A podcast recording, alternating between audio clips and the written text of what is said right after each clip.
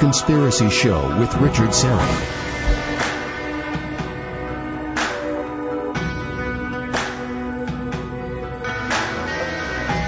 Thanks for inviting me into your home, long haul truck, RV, camper, taxi, your parents' well appointed rec room, your loft, that greasy spoon just off the interstate, and your cabin in the woods. Rosemary Ellen Guiley is standing by. She's got a brand new book called Haunted Hills and Hollows. What's lurking in Greene County, Pennsylvania. Rosemary Ellen Guiley, welcome back to the Conspiracy Show. How are you? Hi. Well, busy as ever, Richard. And even though I'm, I'm thrilled to be sharing my birthday today with the Conspiracy Show folks, uh, but oh. it's um, never a dull day in my life. Uh, I'm constantly working, and as you can imagine, I have all kinds of projects in the pipeline. Well, uh, first of all, happy birthday! A very happy birthday. I hope you had a good one. It was a wonderful day, and uh, yes, I actually did relax a little bit. good for but, you. Good for yeah. you. So, what is the genesis of uh, of uh, Haunted Hills and Hollows? How did this come about? I mean, you're focusing, hyper focusing on on Greene County, Pennsylvania. There's enough going on in this one county to fill an entire volume. That's remarkable. Uh, there really is, and the book was the result of years of investigations. And even though it's uh, a, a small geographic area, it really is uh, a bellwether for weird phenomena that goes on everywhere. It's just very concentrated in this part of Pennsylvania. Pennsylvania is a very active state. It's one of the top 10 in Bigfoot sightings and encounters. It has a lot of UFO activity, a lot of uh, hauntings. It's got a lot of um, uh, abandoned mines that contribute to hauntings. And uh, Greene County is, is no exception. Well, this all started for me in 2010. And um, my co-author, Kevin Paul, who is a lifelong resident of Greene County, heard me on the radio. And uh, he sent me an email and he said, hey, you ought to come down here. We got a lot of stuff going on. Well, I get emails like that all the time from uh, all over, and of course, I I can't simply uh, go everywhere, and uh, you know sometimes places might have a little bit, but uh, that would be it. But there was something about his email that just resonated with me, and I thought I've got to check this out. So I arranged uh, to go to Pennsylvania. I was living in Connecticut at the time, still am. And I did some investigations with Kevin and some research, and I was just blown away by the territory, the terrain, the history, the activity. Nothing had ever been written about it before. And Kevin, being a lifelong resident, he he knows where all the bodies are buried, literally and figuratively. Uh, and so we started this this research project, and uh, the result is a book that has become a bestseller, which is very unusual for a regional book. It's a good read. The stories are creepy and uh, we hit um, bestseller in uh, three categories on Amazon and and in Kindle. It's been um, a real rip roaring ride, and I'm really pleased because uh, I think the the stories are just fascinating. Well, just just listen to the chapter titles. I mean, how could you resist? The lobster alien and other strange beings, massacres, blood-soaked ground, mounds and disturbed burials, strange activity activity near Lapping Farm, black blobs and mole things, freaky Franklin Township, the ghost of Frank Bryan, mystery people and black-eyed people, uh, crazy hauntings, weird warrior trail. Um, is is is there one a township in particular within Greene County that, that, that has more, more of its share of paranormal goings on, or is it distributed evenly throughout the county? I would say it's distributed pretty evenly. It's just that we hear more about things in the more populated areas like Franklin County and of course Waynesburg, which is the county seat. Um, there's a lot in Greene County, which and it butts up against West Virginia, and so that's where the hills and hollows come in. Uh, there are a lot of very remote areas. They're sparsely populated. People have lived there for generations and have experienced things that over the passage of time, uh, it, with some of them, it becomes almost accepted, a part of the backdrop of life. Oh, oh yeah, we get UFO activity all the time, you know, that sort of thing. Or every now and then we, uh, we see certain, uh, uh, cryptids. And uh, so a lot of it was going around to some of these more remote areas and, and digging out the stories. And uh, we interviewed a lot of people. Uh, we did uh, original field work. Uh, Kevin did um, an amazing amount of historical research because that figures into it too. The energy of the land, I think, is uh, a lot of what drives the hauntings in this uh, in this part of Pennsylvania. You have abandoned mine tunnels active mine tunnels. Fracking has been going on, oil and gas drilling, things that disturb what what is underneath the earth, which is the domain of the spirit world.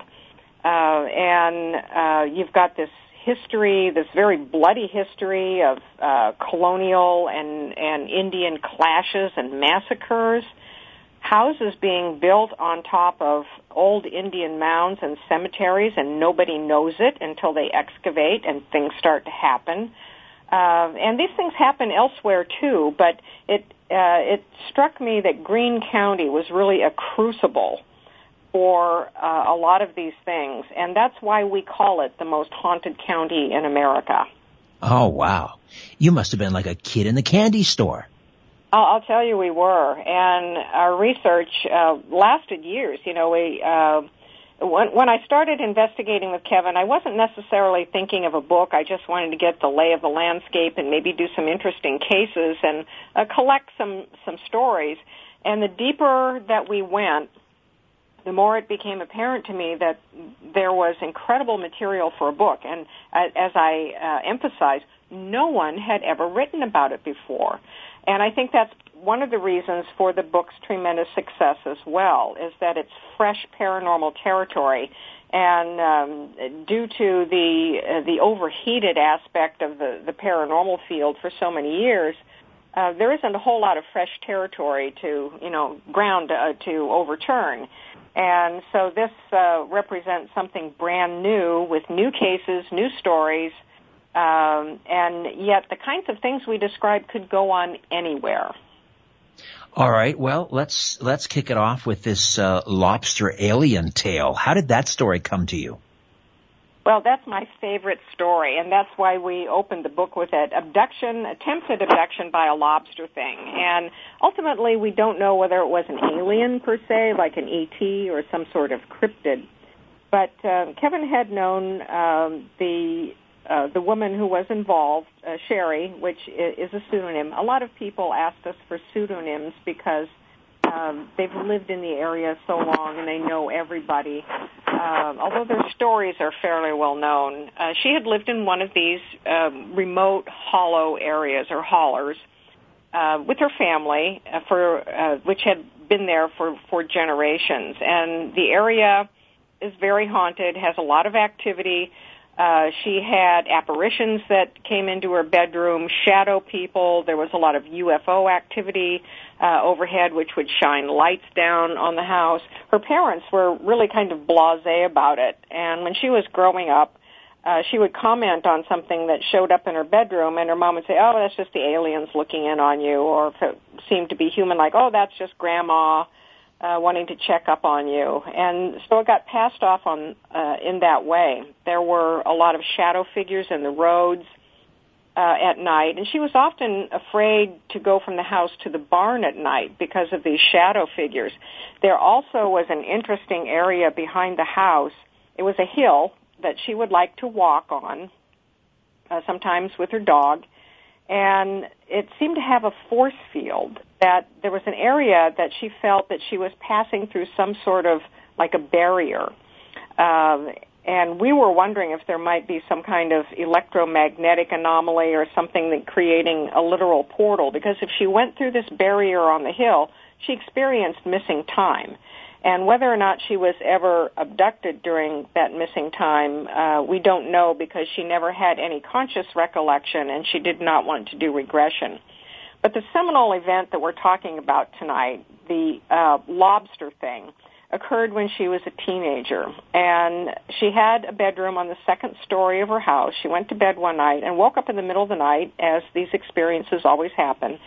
And her window has transformed itself. It doesn't have any glass in it. It's it's got a brilliant light in it that seems to be glowing, um, and in in this window area is what looks like a giant lobster, uh, which she gauged to be about seven or eight feet tall, and it had enormous claws. And as she looked at it, it reached in the window and grabbed her by an arm and dragged her off the bed and pulled her toward the window as though it wanted to abduct her. Oh well, my goodness. Have you ever heard of such a thing? We have greys and reptilians and uh, you know, other kinds of aliens coming to abduct people, but lobster things? No, I mean not since those, you know, those really cheesy uh, science fiction movies involving, you know, large creatures on the island of Japan in, in the 1960s. Uh, well, exactly. And in fact, many of these stories fall into the, oh my gosh, you can't make this stuff up uh, category. The witnesses um, are all very credible, many of them known by my co-author for a long period of time, and he can vouch for them. So we didn't feel that anybody was pulling our leg. Um, but uh, she struggles against this thing uh, mightily, and it drops her and retreats out the window. And she passes out well, she wakes up the next morning and she's curled up on the floor, uh, and the arm where this creature had grabbed her is sore and black and blue with bruises. Um, she was so upset uh, because she was willing to pass it off as some weird nightmare, but she couldn't explain how she uh, landed on the floor and the bruises that were on her arm where this thing had grabbed her uh, she she was so upset by it that she did not tell her parents uh, for you know a very very long time because she, she thought nobody's going to believe me. It's one no. thing to have, Rosemary, I got to jump in here. Like we'll uh, we'll take a quick time out and uh, come back. Rosemary Ellen Guiley, Haunted Hills and Hollows. What lurks in Greene County, Pennsylvania? Right here on the Conspiracy Show. Don't go away.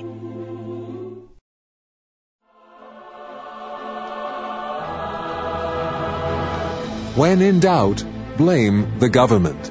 You're listening to The Conspiracy Show with Richard Syrett. We are back with Rosemary Ellen Guiley, paranormal investigator, joins us once a month here on The Conspiracy Show. Her latest, a bestseller. This thing is going nuts at Amazon.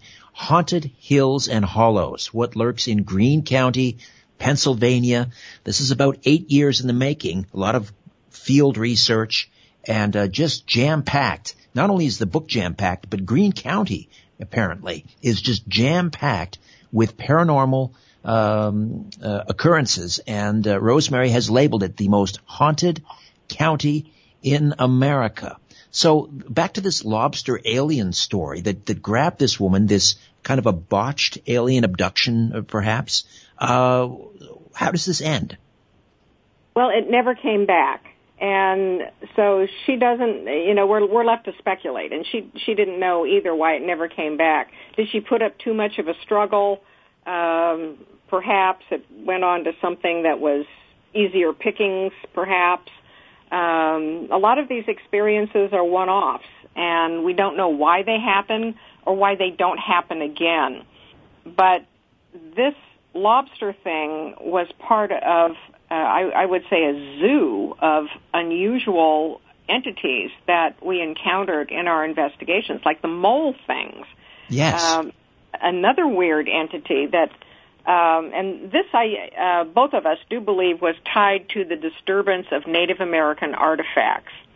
Uh, and uh, a man who was remodeling a house found under his porch what appeared to be um, an artifact, a Native American mortar and pestle and he took it out from that spot and brought it into the house.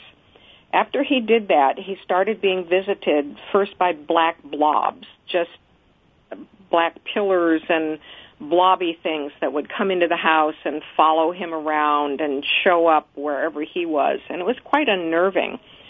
Um, and those eventually gave way to a, a shape-shifting phenomenon where um, the thing would start out as a black blob and then shapeshift into what he could only describe as a mole thing. It lo- it resembled a mole and it had enormous clawed feet. So uh, again, nighttime attacks. Uh, this thing scuttling along the wall, and then pouncing upon him um, in bed, uh, and start ripping at him like it was trying to claw a hole in his body. Oh my and lord! This happened when he was sleeping on his stomach, and it happened when he was sleeping on his back. Uh, these were terrifying attacks, and then other members of his family started seeing this blob thing too, uh, and he finally put two and two together that none of this happened. Uh, and I think a lot of residents are used to kind of weird things happening in their homes there. There's a lot of haunted places. But none of this happened until he had dis- found the mortar and pestle and disturbed it. So he took it and, with a prayer, uh, put it back where he had found it in the dirt underneath his house. It had a raised porch, and the activity stopped. So was this black blob some kind of spirit guardian of old artifacts? Was this sitting on mound territory? And one of the things that we have to realize here is that uh, in this part of Pennsylvania, and it extends into West Virginia and Ohio as well, the ancient mound builders were all over the place. And so there are many Native American burial sites that were never marked, of course, mounds that got um, abandoned and covered over, and then the settlers come in and build on top of them. And uh, so a lot of these things aren't even found until construction goes on. Well, then you have the question of do we stop construction? Do we excavate these relics? Or do we just keep on going? And uh, there, uh, many people have felt that, um, well, you know, just keep on going. Um, it's only a few bits of pottery and bones and whatnot, uh, no problem. But they then they build their their house on top of this, and then wonder why their house is haunted. Right, right.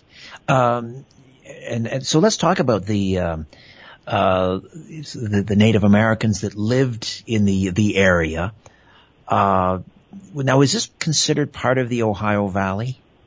Um, well, I guess the Greater Ohio Valley, the big river that uh, runs uh, through uh, part of Greene County, is the Monongahela, and uh, it comes down. Um, the Monongahela runs past Pittsburgh as well but this part of the country um, has a long and rich haunted history. Ohio has a tremendous amount of activities. I mentioned Greene County butts up against part of West Virginia, which has similar kinds of activity, and it also county-wise um, borders Fayette County, Pennsylvania, which is um, probably the most active county in Pennsylvania for Bigfoot and cryptid sightings.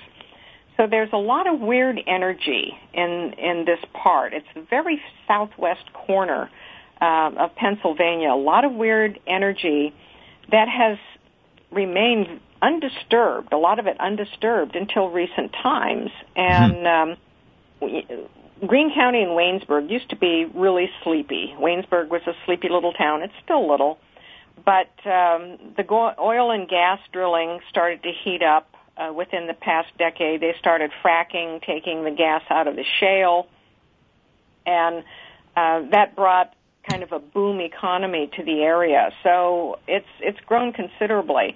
But right. once you get outside of of um, it's hard to even call it an urban environment. It's more like a small town environment. Uh, you're really out in the sticks in some very remote places, and Yet these parts are being disturbed too by people who want to live further out, so they find a remote area and build something on it. Um, we had one of the chapters in the book concerned um, a, a farm investigation that we did. That was one of the first cases that uh, Kevin brought me in on. Is this lapping the farm, the lapping farm? Um, no, this is uh, at the end of the book. It's a chapter called "Angry Spirits of the Land," ah. and it was an old abandoned um, piece of farm that sat on top of abandoned mine tunnels that uh, was purchased by a commercial interest for some experimental farming. And there was a an old uh, farmhouse built in the 1800s that had been abandoned, uh, didn't have any indoor plumbing.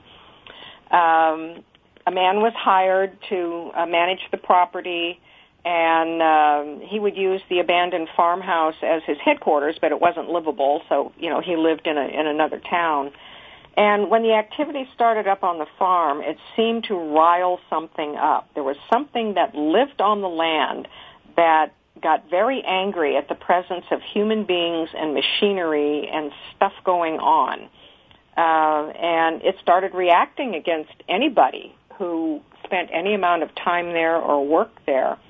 Uh, I did investigate uh, that on and off over a period of several years. We had um, sightings of what we called an imp cat. We called it an imp cat because it had kind of a demonic look to it. It would peek in the windows. There were apparitions of human beings that walked around the property.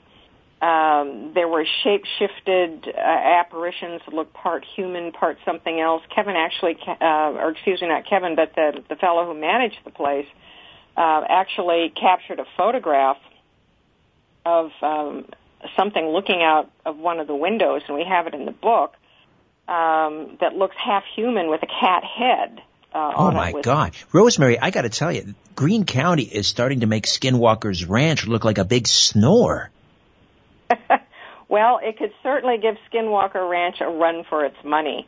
Uh, it's a much bigger territory, of course, than the ranch, but the variety of activity.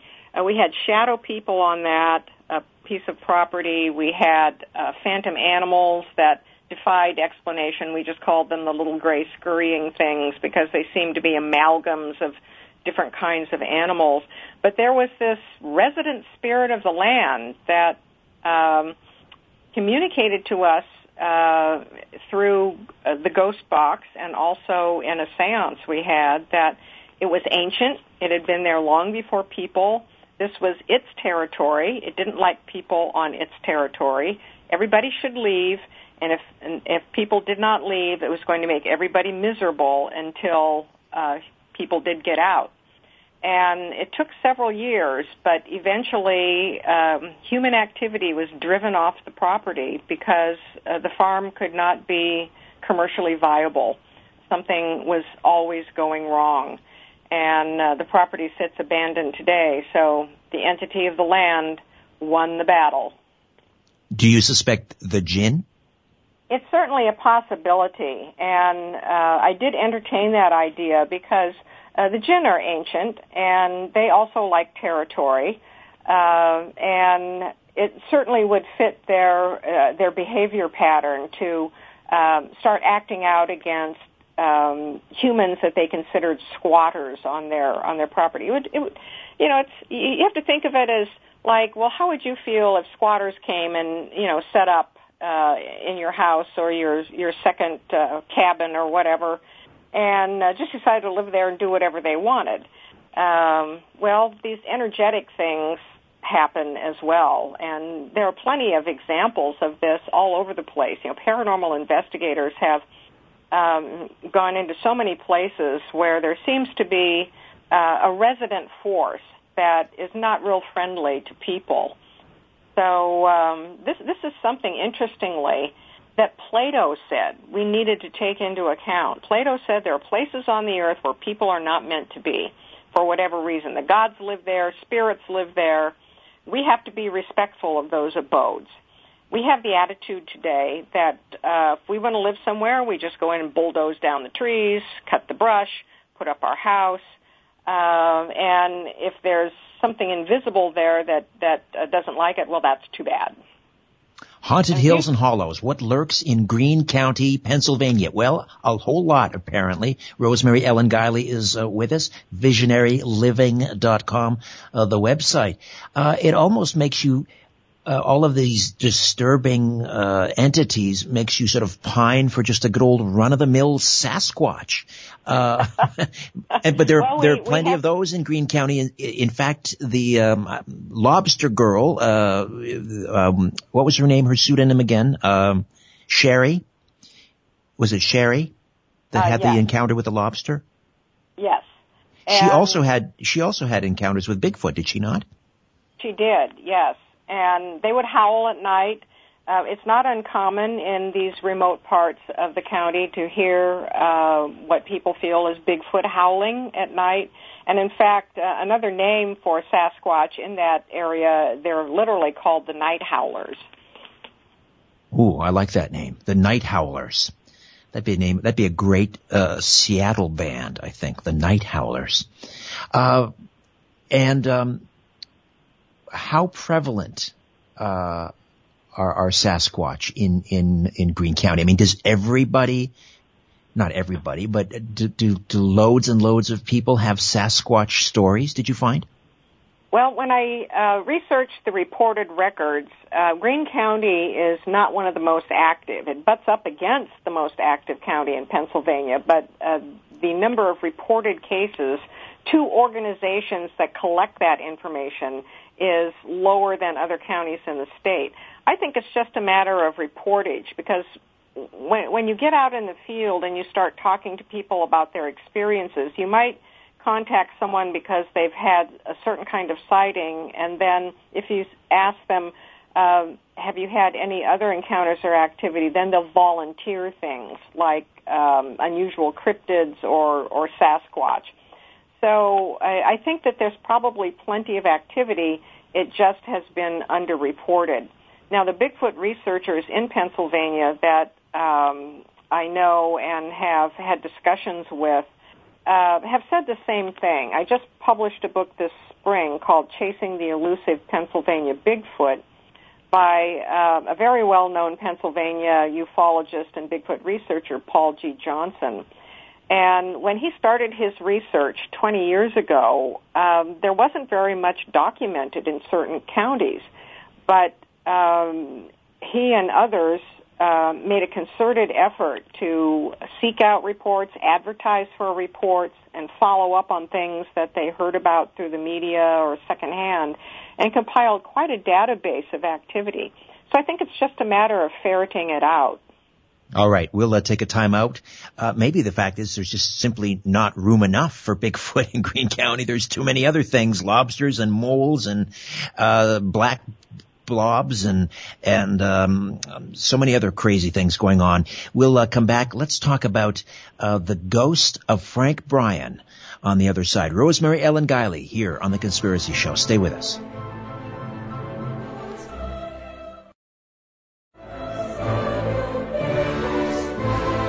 The truth is not out there. It's right here. The Conspiracy Show with Richard Syrett. Haunted Hills and Hollows. What is lurking in Greene County, Pennsylvania? Rosemary Ellen Guiley's latest. And uh, so much going on in this uh, this uh, rural county in southwestern Pennsylvania, right at, but, butts up against uh, West Virginia. Uh, who is who was I should say who was Frank Bryan? Uh, well, the ghost of Frank Bryan started out as a joke, and we included this story because it's one of Kevin's personal stories. Uh, he's had a lot of haunting experiences, and it's an example of how uh, you shouldn't take things lightly. You shouldn't take things paranormal things lightly, and it, it concerns um, a dairy that Frank Bryan owned. It was called Bryan's Dairy in Waynesburg. It was hugely pop, uh, popular uh, delivered very good products. The kids always like to go there for milkshakes and ice cream. And uh, Kevin, uh, when he was in school, uh, so, it would have been high school for him, two of his friends, uh, which we call Tom and Jerry in the book, again pseudonyms, um, they worked at the store and uh, they would close up at night. Well, one of them was kind of skittish about the paranormal, and uh, so uh, they decided to play a joke on the boy who was kind of afraid uh, by telling him that the storeroom was haunted, and then send him into the storeroom by himself uh, at night. It would kind of freak him out. And after they had joked around with him for a while, um, they confessed to uh, to playing a joke on him, and real phenomena happened. Um, at at the very moment that they were laughing hysterically over their joke on this poor guy, um, containers uh, of ice cream and paper cups um, and supplies literally flew off the shelf behind the counter. It was though an invisible hand had just gone down the counter and swiped everything off with a great force and they weren't near the shelf. Nobody had touched it. There was no way to account for that. But it was like, well, you think nothing is here? Well, you better think again. And after that, Kevin said he took the paranormal very seriously. Mm. And did uh, did uh, did that particular poltergeist activity continue? Well, I believe it did. Um, although the two boys who worked there uh, laid low about it for a long time because both of them were spooked. And the dairy uh, is long since closed. It it uh, doesn't exist anymore. But um, uh, and I'm not sure what replaced it there, uh, what business is there now. But it wouldn't surprise me if that spot had some kind of activity uh, in in the place. Well, despite the, the fact that the the whole county seems to be a hot spot, there's one hot spot of hot spots apparently called Rice's Landing. Tell me about it. What's going on there? Uh, Rice's Landing is indeed a spooky place, and uh, Kevin and I went a number of times to Rice's Landing. Um, one of the things that uh, there are two stories that that draw paranormal people to the area, and one is an old legend called Stovepipe. And uh, the legend goes, there are variations of it, but the legend goes that there was um, um, a miner uh, who was at odds with, it was a union, non-union sort of confrontation. Um, and he liked to wear a stovepipe hat. And um, uh, the uh, road that goes down Rice's Landing to the Monongahela River is very steep and windy. And um, one night he was going down this at a very brisk pace in his uh, with his horse and carriage and had an accident and uh, fell off and was uh, decapitated uh, by the carriage. And so the legend is that his ghost walks around looking for his head. And if you go there at night, especially around midnight, and you go to uh, one of the bends in this road and call out stovepipe, stovepipe, stovepipe three times, his ghost supposedly will appear. But like an urban legend, it's like, well, you don't want to call him in because maybe he'll take your head, you know, if he can't find his. oh, I love this one. This is this is wonderful. The uh, the other story really is a sad tragedy, and it was uh, the murder of a little grade school girl. Um, this goes um, back several decades, and uh, there are a lot of homes in the area around Rice's Landing. There's a big park in the middle of it. Um, there's a riverfront area where, when the paddle wheel boats were in vogue, uh, there was a lot of port activity. But in 1973, um, this murder took place. Uh, her name was Deborah, and she was eight years old. She got off the bus to walk uh, to her home, which was very normal at the time. Uh, and in fact, um, her two brothers were out uh, about in the area, and so were neighbors. And she was seen walking home, but she never made it home.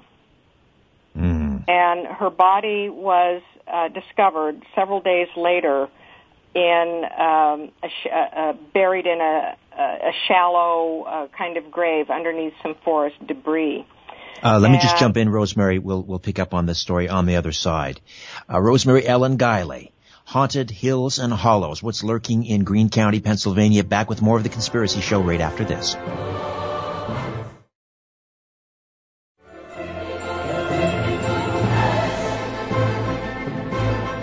Keeping an eye on the New World Order. This is The Conspiracy Show with Richard Syrett. We are back with Rosemary Ellen Guiley. Haunted Hills and Hollows, What's Lurking in Greene County, Pennsylvania. It's a bestseller, folks. Um, is it available at visionaryliving.com as well? Yes, it is. Visionary all Living, right. Amazon, Barnes & Noble, um, all the usual places. Are you doing autographed copies? Oh, yes, in fact. Uh, and we can hardly keep them in stock. Terrific. All right. So, uh, before the break, we were talking about this tragic story in an area of Greene County called Rice's Landing. This involved the murder of a young uh, eight-year-old girl coming home from school. Uh, she didn't make it home. They found her body in a shallow grave in the forest. So if you wanted to pick up this, this tragic story from there, Rosemary. Uh, it really is tragic. She had been raped and strangled with a piece of twine. Oh, and 40 years later, uh, this murder has never been solved. Uh, what a heartbreak for the family. Uh, and so uh, many people feel that the area where her body was found is haunted. And people will sometimes see apparitions of a little girl or they feel an incredible heavy sadness in the area. But uh, no solution to the murder. Oh dear. Um, of all the places that you you visited, because I mean this this was uh, you know boots on the ground kind of research. You did some investigating in the field. What was the scariest place for you? Uh, the scariest place would have to be that farm, uh, the experimental farm where the entity wanted everybody to leave. I did quite a few overnight investigations there, uh, and they were scary, what manifested. Uh, we had manifestations of very threatening shadow figures, you know, humanoid forms that look like uh, men wearing coats and hats. Uh, there was a, an enormous black blob that would be seen um, outside. The, the farm was located in some hilly territory, and it would come out of the woods and move along in the hills and play hide and seek in the trees. It could actually hide itself between a very uh, behind a very skinny tree trunk. Um, sometimes we saw balls of light floating over the property in different colors. Uh, they would bob over over the uh, ground and then just drop into the ground and completely disappear. Um, there were swirling tornadoes of what appeared to be uh, heavy black, like black ink tornadoes that would manifest in the uh, second floor of the house. Um, since no one was there at night, uh, unless we were investigating, uh, the place was always locked up. Uh, and it was not unusual for Jack, the, the man who managed the place, to come in in the morning and find that um, the windows were open. They had been locked, uh, but the windows were open, and there were mysterious muddy footprints on the windowsills that looked creature-like. Um, the front door might be open. Uh, couldn't explain any of that. Uh, one of the experimental uh, things that they were doing was uh, raising chickens and uh, the chickens would be found mysteriously dead, not like a predator would get into the coop and uh, you know kind of tear them up. But and this happened even on investigation night, where in the morning we would find dead chickens, and there hadn't even been a ruckus in the in the chicken coop. Oh my um, gosh! Like if a, a fox or something got in. And the odd thing about that is that the chickens would be laid out neatly in a row, which is something a predator doesn't do. Were uh, their necks broken? And they would just be dead. Mm. Uh, it, it was very strange. Uh, people who came and, and worked uh, on the place had uh, mysterious cuts uh, and rashes that developed on their skin. Uh, machinery broke down all the time. Um, we got threat, as I mentioned, we got threatening messages uh, over the ghost box and and uh, via the séance many things were tried to get rid of it. We tried doing a, a Native American tobacco ceremony. We tried exorcisms of various kinds. Nothing would dislodge this entity. And when the farm commercially couldn't make a go of it, it was just abandoned. People wouldn't stay very long who came to work there. They would have some sort of freaked out experience. There was one example that we relate in the book.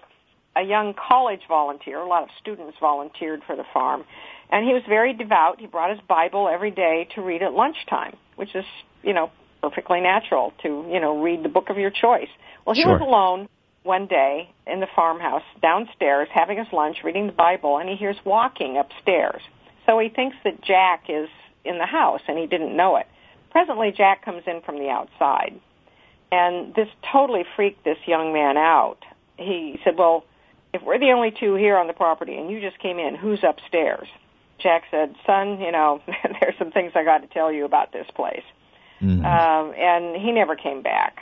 People wanted to bring guns on the property as if guns would help against something invisible. right. Well, when you're witnessing this, when it's happening to you, are you more excited because, you know, this is your profession, this is what you do, and you're actually getting to experience it, not just read about it, but it's happening? Or are you more frightened? Does the excitement override the fear? Tell me about that. I'm usually excited because I want to document things. I want to see what kind of evidence I can capture. I want a personal experience that I'm able to relate. So I'm usually very excited. But there are times when things get very unstable. Uh, the energy becomes unstable, or whatever is there seems to be unpredictable. And that was the case with the farm. There were times when I did not want to be on the property because I felt that at any time something haywire could happen and I would come out on the worst end of it. And it was just a shift in energy, you know, build up of tension or some kind of phenomena that would happen. Once I was running the ghost box inside the farmhouse, this was during the day, and I had my eyes closed for a while so I could try and concentrate better on what was coming through. And when I opened my eyes, I had a bloody little cut on my arm, like someone had taken a paper cutter or a razor and just given me a, not a deep cut, but a very thin, thin slice. I can't account for it. But these are kinds of things that other investigators often encounter in hostile environments. And I do believe that there are times when, uh, look, folks, it's time to fold up your cards and get out because you don't want to become a serious victim. Do you think if you persisted and stayed another night, another two nights, that something seriously could have gone wrong? Uh, well, yes. I think you run the risk of that. What happened with some of the investigators that I worked with was it was like um, whatever was there started winnowing them out. And accidents would happen to them right before an investigation night, or they would become mysteriously ill, uh, like emergency room mysteriously ill something that would force them off the investigation. And pretty soon, uh, you know, we had serious attrition to the number of investigators who were able to come or wanted to come. Even Jack talked about he had a lot of equipment mishaps, breakdowns. Sometimes he felt that something was following him home, giving him nightmares. And I think entities are capable of this, that given enough rope, so to speak, they can attach to people and then start causing serious havoc. It seemed that whatever was resident there had a territory that it liked to stick to, and you know maybe it couldn't go very far. It's drawing its power from the land. But there are other cases where investigators do get attached, and some of them do have serious trouble. Tell me about Art Huck. What happened to Art Huck? Some really freaky UFO stuff. He was a young man at the time. He was working for a farmer and taking the tractor out into some remote areas to work on the land. And there were some times when he saw light, mysterious lights in the sky. He went camping a couple of times with a couple of friends of his, and they saw mysterious lights in the woods that kind of freaked them out. It was the end of their camping trip. But the main experience happened one night when well, his tractor broke down. And he noticed that there was a light in the sky that seemed to come down to the ground. And he went to investigate. And he starts walking along, and he comes upon a landed craft. It totally scares him. And he runs back to the tractor, and he can't get it started. You know, it's just like straight out of the movies. So he's trying not going to have a fast getaway on a tractor anyway. it takes him a while to get the. He realizes he says this thing is not of this earth. You know, this is a saucer, a saucer-shaped craft that's landed on the ground. He finally gets the tractor going and tears out as fast as you can tear out on a tractor, which is not very fast. And he was so scared that he didn't want to go back to that area. But after a while, he screwed up his courage and he went back to see if it was still there, and of course, it was gone. And there are a lot of residents in Greene County that describe overhead UFO activity, and quite frequently, as though these things are like traveling in paths across the sky. But this was actually a landed craft. Right. And what decade was this? What year approximately? That would have been, I believe, in the 70s. The 70s, ah. And did it leave the craft, did it leave any imprints in the ground? Was there any, I don't know, mysterious purple foam or something left behind? It did not leave like a trace circle or or something like that. It was just gone. So, you know, we're left with an eyewitness account that says, I have no evidence, and we run into this all the time. I have no evidence to prove this. I know what I saw. This is what happened.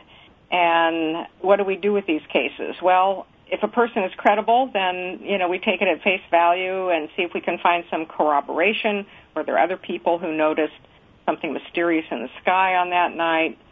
Unless somebody reports something, it's very hard to dig these things out. Right, right. What do the Native American uh, residents uh, in the area make of all of this? Because there are, there are, I believe there were the uh, uh, the Algonquins were, were, settled in this area, the Seneca, uh, a lot of different Native American nations living in this area. What do they make of this? Do they have sort of a theory as to what's going on? Well, there were quite a few different nations that either traveled through this area or lived temporarily or used it as a hunting ground. And of course, we have the burial artifacts to indicate actual residences going, you know, pretty far back in history. And so, from their perspective, it's like, well, what do you expect if you disturb the energy of the land and the, the beings who share the landscape with you? What do you expect? Now, at, the, at that farm case with the hostile entity, we did have some help from the Shawnee who gave us some very old original ceremonial tobacco to try a placation exorcism. And we burned the tobacco and we sprinkled some of it around the farmhouse and had an exorcism done there. And it did quiet the place down for about three months, but then it came back. Oh, and wow. That, that happens a lot too. So, um, these massacres that happened early on this, I think, is part of the reason for a lot of the paranormal activity. Uh, that part of Pennsylvania was uh, a very bloody battlefield uh, uh, from about the mid 1700s on, as the colonial white settlers pushed further and further into the territory and beyond. And at first, a lot of the relations were peaceful. And I, I think an effort was made uh, in many cases on both sides to uh, to be friends but as the, the colonials started taking over more, it really got a lot of the uh, Native Americans angry. And so there were massacres.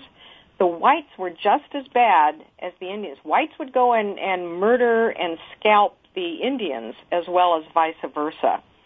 So, so obviously uh, that, yeah, that, that is imprinted, all that blood soaked into the soil has had uh, has, has had an effect. We are uh, we are out of time, uh, but people can go and get a copy of Haunted Hills and Hollows: What Lurks in Greene County, Pennsylvania. Rosemary, thank you so much. Well, thank you, Richard. Always a pleasure. Likewise. VisionaryLiving.com, the website. All right, that's it for me. We are back next week with a brand new program. The mystery of the 432 megahertz frequency. We'll also talk to Dr. Lynne Kitei about the Phoenix Lights. Until next time, don't be afraid. There is nothing concealed that won't be revealed and nothing hidden that won't be made known. What you hear in the dark, speak in the light. What I say in a whisper, proclaim from the housetops. Move over, Aphrodite. I'm coming home. Good night.